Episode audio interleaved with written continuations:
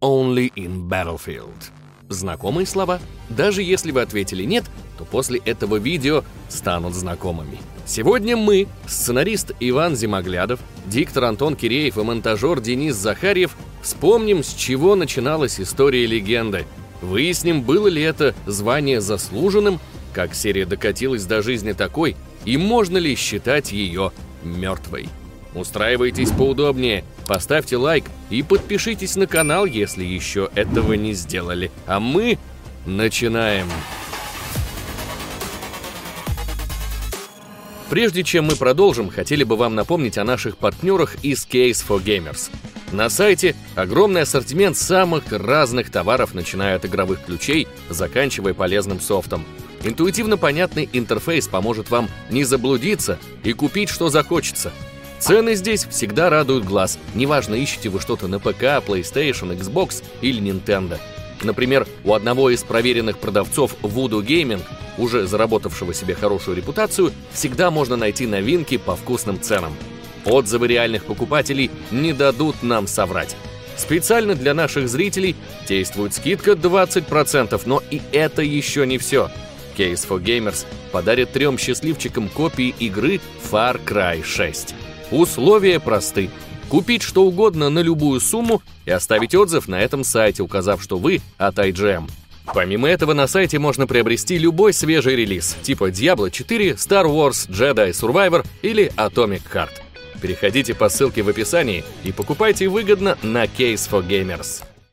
Основанная четырьмя одногруппниками в 1992 году Digital Illusions разрабатывала мало кому нужные пинболы для компьютеров Amiga и базировалась в подвале маленького городка Векщо. Не похоже на титана индустрии, правда? В то же время в столице Швеции, Стокгольме, команда из Патрика Сёдерлунда и Йохана Персона пыталась разработать собственный 3D-движок. Спойлер, им удалось, а в 1997 они создали студию Refraction Games и стали делать рейсинги. Рука набивалась, бабло клепалось, и в 1999-м ребята выпустили кривой, но крайне амбициозный шутер Codename Eagle, который критики разнесли за тупой сюжет и излишне заскриптованный геймплей. Выводы были сделаны, и так началась разработка Battlefield 1942. «Ну, наконец-то он сказал что-то про батлу», — заметит нетерпеливый зритель. Но я ведь предупредил, что начну издалека, парирую я. Так вот, разработка началась, а вместе с ней начались и странности. Digital Illusions, имевшая в кармане 5 копеек, 4 пинбола и платформер для уже устаревшей платформы Amiga, покупает Refraction Games, переезжает в Стокгольм, ставит во главу компании Сёдерлунда и переименовывается в DICE. Мне одному кажется странным, что покупает Refraction, а не наоборот – да и как программист из поглощаемой компании становится у руля материнской. Но да ладно, допустим, что бывает в жизни и так. А что там с батлой-то? А батла учла косяки Codename Eagle, лишилась сюжета и стала настолько нелинейной, насколько это можно было сделать. Вот шесть наций, в каждой по пять классов пехоты, танки, самолеты, катера, машины и контекстная задача вроде захвата флага. При этом на карте могут находиться до 64 игроков. Стоит ли говорить, что это порвало игровое сообщество? Да, уже были Quake 3, Unreal Tournament, Counter-Strike и другие способы зарубиться онлайн стенка на стенку.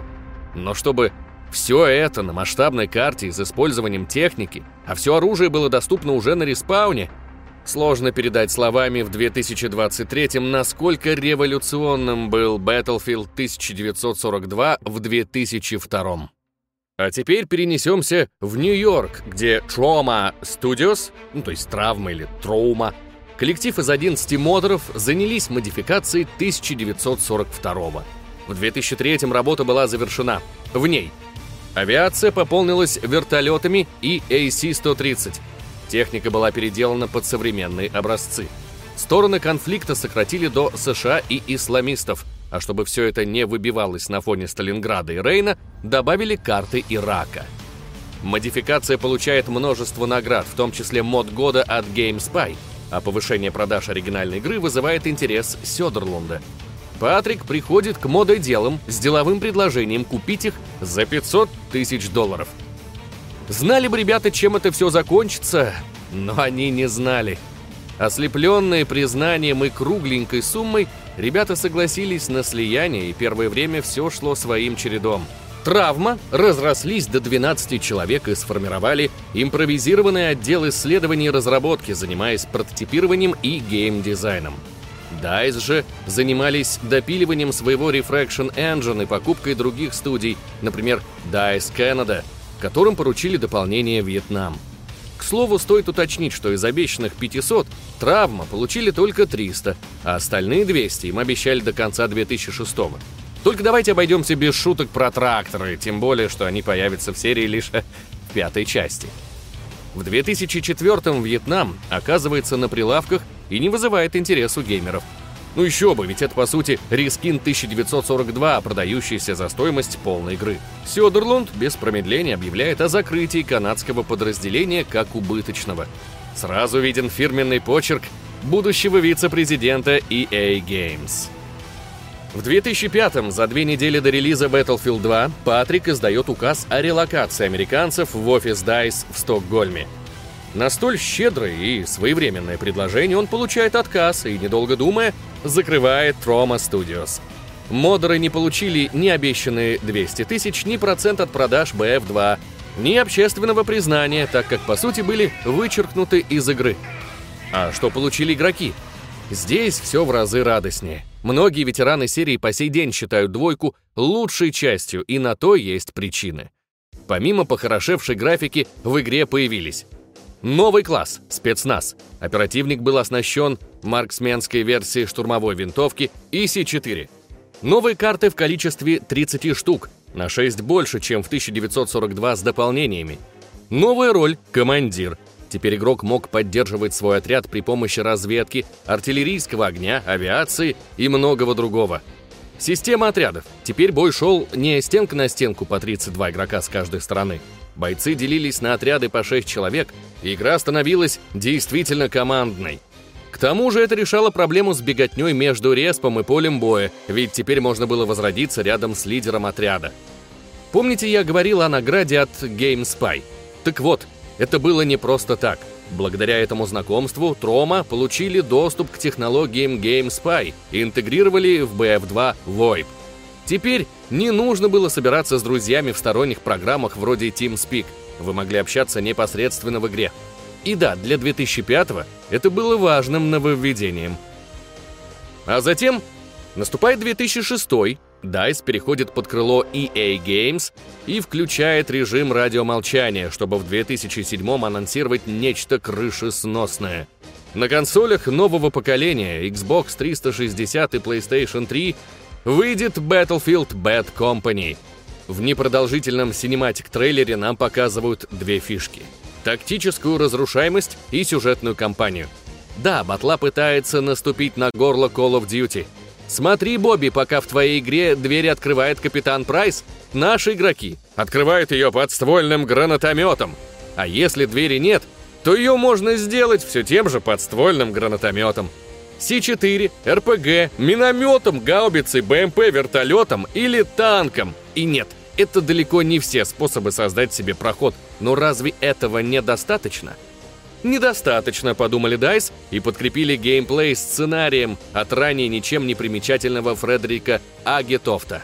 Ко всеобщему удивлению, первый блин получился отнюдь не комом. Дилогию о плохой компании многие по сей день считают лучшим сюжетным опытом серии – а вот мультиплеер подкачал. Консольное железо давало выбор из двух стульев. Либо ты делаешь массовую зарубу, либо ограничиваешься 24 игроками на тесной карте, но зато с графоном и разрушаемостью. Так как ставка была сделана на зрелищность, DICE выбрали второй стул. Но вот почему при этом контента хватило лишь на два режима и 12 карт? Думаю уточнять, что консольная эксклюзивность на корню зарубает возможность создания пользовательских модификаций не стоит. Налицо предательство фанбазы. Загибайте пальцы. Игнорирование ПК-платформы, отказ от масштабности, однопользователь... Однопользовательскому режиму. Да, блять ты, сука, не играй со мной, это опасно. Однопользовательскому режиму уделено больше внимания, чем мультиплееру. Никаких модификаций. Но Патрик сказал... Схавают! И геймеры действительно схавали. Я в их числе. Да, с одной стороны, это был уход от истоков. С другой же, такой добротной разрушаемости не было со времен первой Red Faction, а компания давала простор для решения задач. Можно было поехать в противоположную сторону, найти аванпост с БМП и зачистить все точки двумя пальцами. Можно было найти снайперскую винтовку и сеять хаос с безопасного расстояния, давая целеуказания артиллерии через бинокль. А если вам хотелось безумия, то вот помповая двустволка для близкого контакта и шустрый гольф-кар для внезапного врыва меж противотанковых заграждений. А в 2010-м плохая компания вернулась с работой над ошибками. Глобально ничего не поменялось, но, как известно, дьявол кроется в деталях. И детали эти сложно однозначно отнести к плюсам или минусам, так как их оценка, по сути, является субъективщиной. В связи с этим я просто перечислю список изменений, а каждый решит для себя сам, что плохо, а что хорошо. Одиночная кампания стала более линейной, иногда доводя ситуацию до абсурда. Появились невидимые стены, пересекая которые игрок видел таймер, истечение которого приводило к возвращению к контрольной точке. Карты в мультиплеере стали куда масштабнее, при том, что размер команд увеличился незначительно. Теперь на локации умещалось аж 32 игрока. Число этих самых карт выросло аж до 14, если не считать DLC «Вьетнам», пользовавшиеся популярностью в основном на ПК. Да, точно, батла вернулась на ПК, и, казалось бы, стоит радоваться, теперь модерам будет чем заняться. Вот только DICE решили не делиться с энтузиастами инструментарием, так что модов не было, а читеров хоть отбавляй. Да, движок модифицировали до версии Frostbite 1.5. Теперь здание можно было сносить не до каркаса, а складывать под самое основание – только вот тактический терраформинг при этом пострадал. Но ведь красота требует жертв. Режимов стало 5. Например, добавили ныне канонический штурм, в котором ограниченное число атакующих должны уничтожить помеченные цели, чтобы сдвинуть линию фронта и получить дополнительные очки возрождений. Игру приняли куда теплее, даже дали награду FPS 2010 года, а продажи перевалили отметку в 20 миллионов копий. Но вот какая незадача. В том же 2010-м EA начала активно развивать собственный магазин дистрибуции, разделив сервера между Steam и Origin, что ограничивало общее число игроков на ПК и увеличивало время поиска матчей. А в декабре этого года сервера планируют отключить вовсе. А действительно, зачем играть в игру 13-летней давности, когда есть Battlefield Portal, позволяющий играть в те же режимы и на тех же картах, но с новой графикой? То есть, э, как-то не во все режимы, не на всех картах. Да в смысле прекратили поддержку Portal? Ладно, поговорим об этом подробнее совсем скоро. А пока Отвлечемся на студию Danger Close, ранее известную как DreamWorks Interactive. Да-да, ту самую студию Стивена Спилберга, создавшую серию Medal of Honor. К чему ее упоминать? Ну, например, к тому, что в том же 2010-м у этой студии вышла очередная часть «Мох», где мультиплеерный режим был создан на том же Frostbite 1.5, но с некоторыми нюансами. В интервью Котаку один из сотрудников Danger Close поведал следующее. В 2010-м Патрик Сёдерлунд, совмещающий должности исполнительного директора DICE и главного исполнительного дизайнера EA, настоятельно рекомендовал переходить на движок DICE – при этом сторонним студиям не разрешалось использовать весь функционал движка, например, разрушаемость, а выпускаемые игры не должны были затмевать флагманскую серию Battlefield. Кстати, подробнее о деятельности Патрика по продвижению Frostbite и его влиянии на внутренние студии EA мы рассказали на нашем бусте. Всего за 100 рублей в месяц вы сможете ознакомиться с такими яркими зашкварами EA, Бобби Котика, Nintendo и многих других. За 300 вы получите все это, плюс доступ в закрытый телеграм-чат с авторами. А за 990 вам станут доступны подкасты с авторами IGM и наша безграничная благодарность за столь щедрую поддержку нашего творчества. Переходите по QR-коду на экране или ссылке в описании, а мы продолжаем. Несмотря на то, что продажи серии Bad Company были более чем достойными, тягаться с выходившими в то время Modern Warfare 1 и 2 не получалось. Сконцентрированная на сюжете диалогия Bad Company не шла ни в какое сравнение с реалистичными боевыми действиями колды, а мультиплеер огорчал старых фанатов и не то чтобы привлекал новых. Примерно в это время шведы получили ироничное прозвище «Копи Дайс», в будущем лишь подтверждая его уместность. В феврале 2011 мир увидел Battlefield 3, который вновь взорвал головы геймеров. Компания стала более постановочной и пестрила экшн-сценами, подражая конкуренту в лице Activision, но при этом щеголяя фотореалистичной картинкой. Моя челюсть достигала пола. И вот это будет работать на Xbox 360, думал я, стоя в магазине, оформляя предзаказ. Не будет, отрезвила меня реальность на релизе. Несмотря на то, что Frostbite получил вторую версию, игра выглядела хуже, чем Bad Company, вышедшая 4 года назад. Будто бы этого мало, разрушаемость также деградировала, больше нельзя было вырыть себе окоп при помощи взрыва, а здания отказывались разрушаться, даже когда, казалось бы, осталась всего одна несущая стена — а еще в онлайне могли участвовать не более 24 игроков. Ни о каком масштабе в таком случае речи не было. Да, Battlefield 3 показал игрокам, насколько версия с презентацией может отличаться от реальной игры на текущем поколении консолей. И это было за 9 лет до Киберпанка 2077. К чести шведов будет сказать, что на ПК дела обстояли чуть лучше, хотя и там были свои нюансы. Например, поиск матчей происходил через сервис BattleLog, запускающийся в браузере. Скорее всего, для многих эта претензия в 2023 году будет непонятной, но в 2011 среднестатистическая сборка была на четырехъядерном AMD Athlon, гиговой видеокарте и 4 гигах оперативки. С 4 гига, 4 ядра, игровая видеокарта. Да, эта машина могла запустить батлу на средневысоких настройках в 900p. Но добавляем сюда вкладку Chrome с выбором матча, а также новый лончер EA под названием Origin, и наша лошадка издает предсмертные вздохи. Ну хорошо, игра запустилась, матч нашелся, в нем уже каноничные 64 игрока. Все это на просторных локациях с кучей техники, в том числе авиации, которой не было со времен Battlefield 2. Опять же, а где здесь проблема? А проблем в первый год был хоть отбавляй. Ужасный netcode, регистрирующий попадание по вам, когда вы скрылись за укрытием, и не регистрирующий ваши попадания по противнику. Дисбалансное оружие, вроде дробовиков, стреляющих точнее, чем снайперские винтовки. А хуже всего – арт-дизайн и эффекты. Следуя моде блокбастеров конца нулевых, дизайнеры добавили в игру синий-желтый фильтр, из-за которого было крайне тяжело что-то разглядеть в тени, а солнце буквально ослепляло. Приходилось крутить ползунки яркости и контрастности, чтобы получить хоть сколько-то играбельную картинку. Правда, при этом и без того посредственная графика становилась вовсе отвратной. Но большинству геймеров трешка понравилась, я, кстати, в их числе, я, в смысле Антон Диктор, так как из альтернатив были CSGO, Team Fortress 2 и Call of Duty MV3. Проходит два года, и DICE отгружают на прилавки Battlefield 4, которая должна показать мощь консолей нового поколения PlayStation 4 и Xbox One. Ага, показали. Релизное состояние игры было еще хуже, чем у трешки, а из нововведений были возвращение урезанного функционала командира из BF2 и Levolution.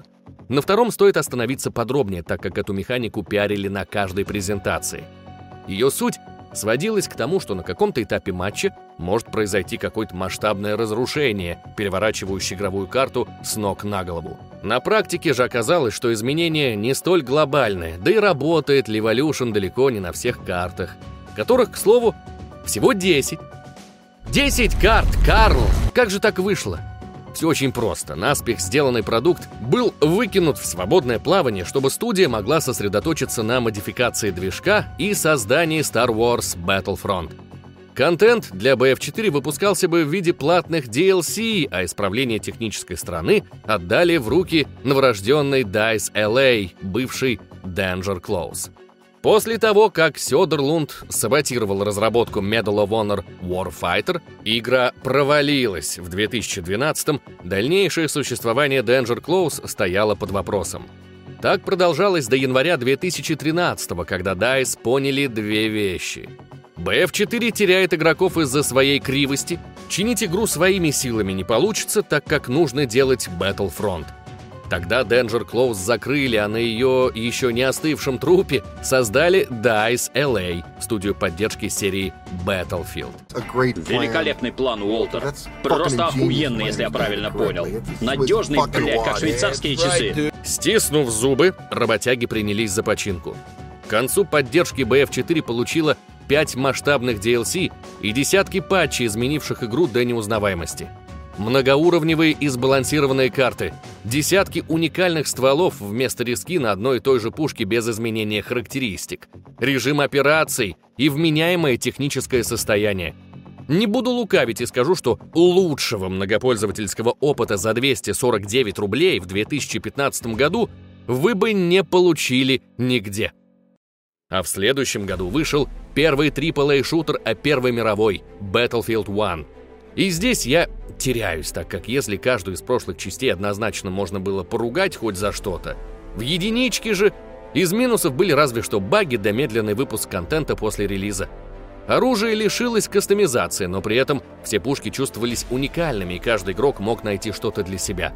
Новый сеттинг казался чем-то свежим и действительно давал новые впечатления, а не тупо натягивал новые текстуры на старые модели. А как похорошела графика! Можете со мной не согласиться, но такой сочной картинки в серии не было ни до, ни после. Всегда находилось что-то, что мозолило глаза. Текстуры низкого разрешения, графические артефакты, кривые тени, цветовой фильтр и так далее. Здесь же каждый кадр был достоин стать обоями рабочего стола. Также упоминание достоин баланс. У DICE получилось реализовать классическую схему камень-ножницы-бумага, в которой каждый элемент может дать сдачи, но при этом не становится доминирующей силой. Разведчик может убить штурмовика на дистанции.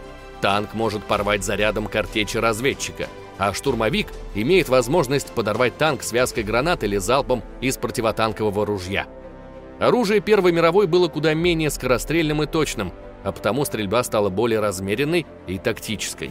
Медленные пулеметы держали поддержку на средней дистанции. Штурмовики представляли угрозу со своими ПП лишь на расстоянии шага, а механика Sweet Spot заставляла разведчиков постоянно сохранять оптимальную дистанцию, чтобы нанести больше урона при меньшем числе выстрелов. Техника теперь была модульной и куда более уязвимой к огню пехоты. Медленные деревянные самолеты с открытыми кабинами могли развалиться от любого меткого чиха. Разведчик мог сломать танку гусеницу или орудие, сделав несколько выстрелов бронебойными пулями в определенную область. Но как-то так получилось, что интереса к этой части не было ни у разработчиков, ни у игроков. DICE LA в этот раз поддержкой не занимались, а своими силами шведы едва смогли наскрести два DLC, добавляющих пику для всадников, бомбардировщик Илья Муромец, винтовку Мосина, ПП Томпсона, пару карт и еще всякого по мелочи. Так или иначе, многие с удовольствием играли и не замечали того, как на небе сгущаются тучи. 2018 год. И анонс Battlefield 5, также известного как Гендерфилд или Лейтерфилд. Сообщество взорвалось от тизер-трейлера на E3, и оно не мудрено, ведь милитари-шутер, ранее известный за реализм, превратился в блядский цирк. Вырвиглазная яркая картинка, которой не хватало разве что радуги, показывала нам, что война — это весело, а смерть ничего не значит. Афроамериканец в боевом макияже коренных американцев и женщина-инвалид с протезированной культей весело убиваются нацистов. Пиф-паф-бах! Танки Черчилль проламывают дом, и бомжеватого вида рыцарь Ее Величества проносится мимо на мотоцикле с громкой музыкой из магнитолы, а потом всю эту шкодлу накрывает внезапная Фау-2. Да, историческую неточность можно было бы списать на игровые условности. Но шведы пошли дальше. Дайс намеренно переписывали историю и делали это не для игроков, а ради эфемерной галочки от различных меньшинств. Так, Тяжелейшая операция британского спецназа в Нарвике превратилась в превозмогание норвежской школьницы, а в рядах немецких нацистов были чернокожие и азиатки. И ладно бы разработчики признали ошибку и учли критику своей целевой аудитории.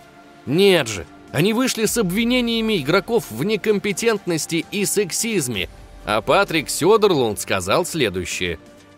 «Не нравится? Не играйте!» Игроки послушались, обрушив рейтинг игры на Metacritic и оставив EA без прибыли. Впрочем, судьба BF5 вряд ли бы сложилась иначе без неоднозначных заявлений Сёдерлунда, своевременно сбежавшего из DICE и EA незадолго до релиза. Ах да, что творилось на релизе, словами не описать. При первом запуске игрок проходил пробник сюжетной кампании, а затем попадал в главное меню, где видел сплошные обещания. Стрельбище, четвертую кампанию, спецоперации и многое другое добавим позже. Вот тебе 8 карт, 4 специалиста и пара десятков стволов. Дальше развлеки себя сам. DICE хотели повторить успех BF2 и вновь сделать игру командной, но если в BF2 это достигалось за счет постановки боевых задач, то в BF5 всех бойцов просто сделали неполноценными. Больше нельзя затащить в соло. Либо у тебя быстро иссякнут патроны, либо тебя добьет свежевозродившийся противник, ведь у него 100% здоровья, а ты не можешь восстановить его без аптечки, которую никто тебе не даст, потому что они теперь не бесконечны. Про классические проблемы с багами и неткодом говорить нечего. Ах да, теперь страдает не только пехота, но и техника, боезапас которой также ограничен, а мобильность снижена. Шли месяцы, а нового контента все не было. И без того Хилы Онлайн стал показывать антирекорды серии.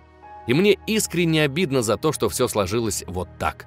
Игра неплохо выглядела, стрельба была приятной, но все это перечеркивали шизофреническая кампания, кривой баланс, технические проблемы и обещание контента вместо самого контента.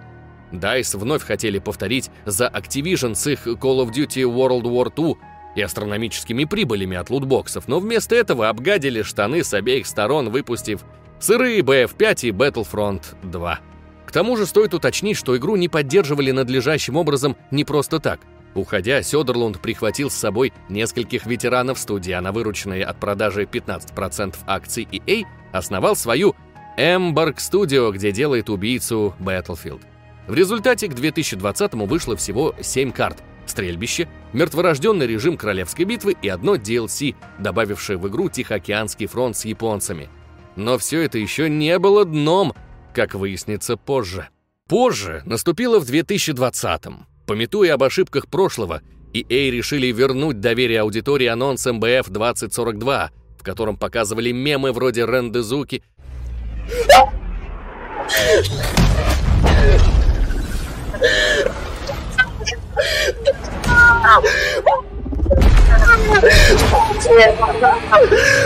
Делали упор на пехотный геймплей и расширение числа игроков до 128, расхваливали систему киллстриков и модификации оружия прямо во время матча, как это было в трилогии Crysis.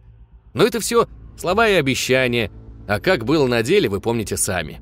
Так как в DICE не осталось ветеранов и большая часть сотрудников начала работу с BF-1, Работать с Frostbite никто толком не умел, а потому не стоит удивляться, что на PlayStation 4 и Xbox One игра выглядела хуже, чем BF3 на Xbox 360. На более мощных платформах ситуация также удручала, требуя какой-то заоблачной производительности, а взамен давая лишь бескрайние поля и смехотворные для индустрии 2021 эффекты. Классов больше не было, теперь игроки выбирали специалистов с уникальными перками, как это было в Overwatch, Call of Duty Black Ops 4 и Team Fortress 2. Только вот нюанс. Все вышеперечисленные игры имеют потолок в 16 человек, а не 128, так что ни о каком балансе говорить не стоило. Дизайн карт представлял из себя пустое поле с небольшими перепадами высот. Грать было крайне интересно. Сперва ты несколько минут бежишь к точке захвата, а затем тебя выносит вертолет, мер против которого практически нет, как нет и пехотных карт или хотя бы укрытий. Как ж так получилось? Да все просто. Снова жадность и непомерные амбиции, толкнувшие Дайс на попытку конкурировать вообще со всеми. Вот герои и лутбоксы, как в Overwatch, от большие карты, не как в Call of Duty. А вот PvP-VE режим для этих карт, чтобы как в Escape from Tarkov. Вот только онлайн убийца Таркова умер спустя пару месяцев, а непомерно огромные карты остались в игре до сих пор. После полного финансового и репутационного провала руководство EA назначило ответственным за франшизу Battlefield Винса Зампелла. Какова ирония. Напомню, кто такой мистер Зампелла. Этот человек создал серию Medal of Honor, а затем Call of Duty. И где здесь ирония, могут сказать неискушенные зрители. А ирония в том, что эффективные менеджеры EA выгнали Винса из студии DreamWorks Interactive из-за творческих разногласий, благодаря чему Зампелла взял наиболее башковитых коллег и основал Infinity Ward, где родилась серия Call of Duty, на которую в будущем будут оглядываться DICE. Круг замкнулся.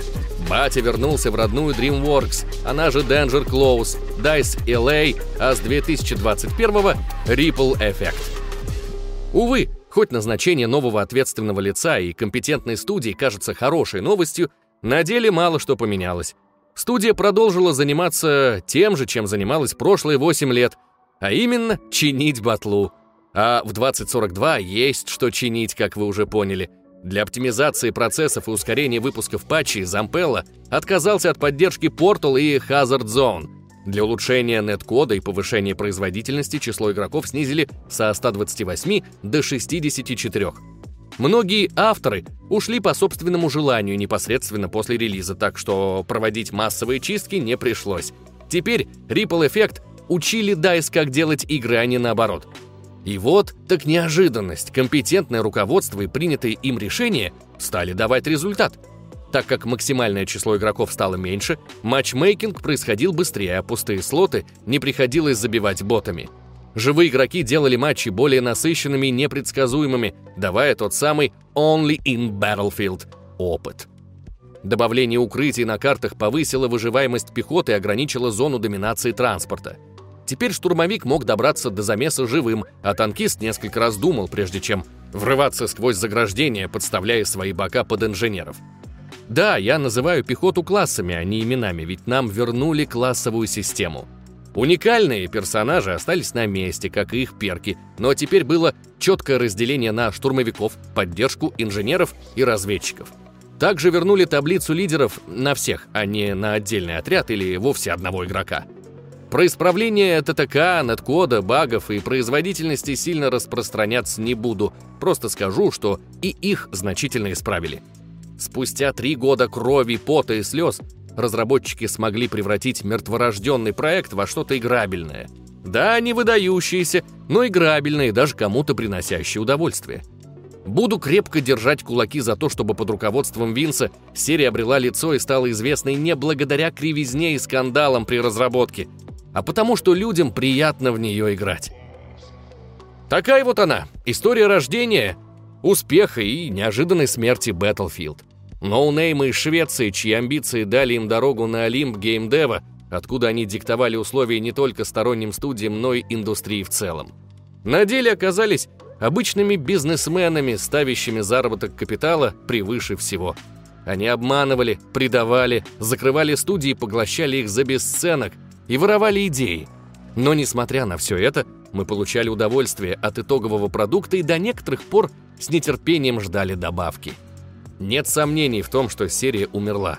Но есть надежда на то, что теперь под руководством Зампелла и без вмешательства Сёдерлунда серия сможет восстать из пепла.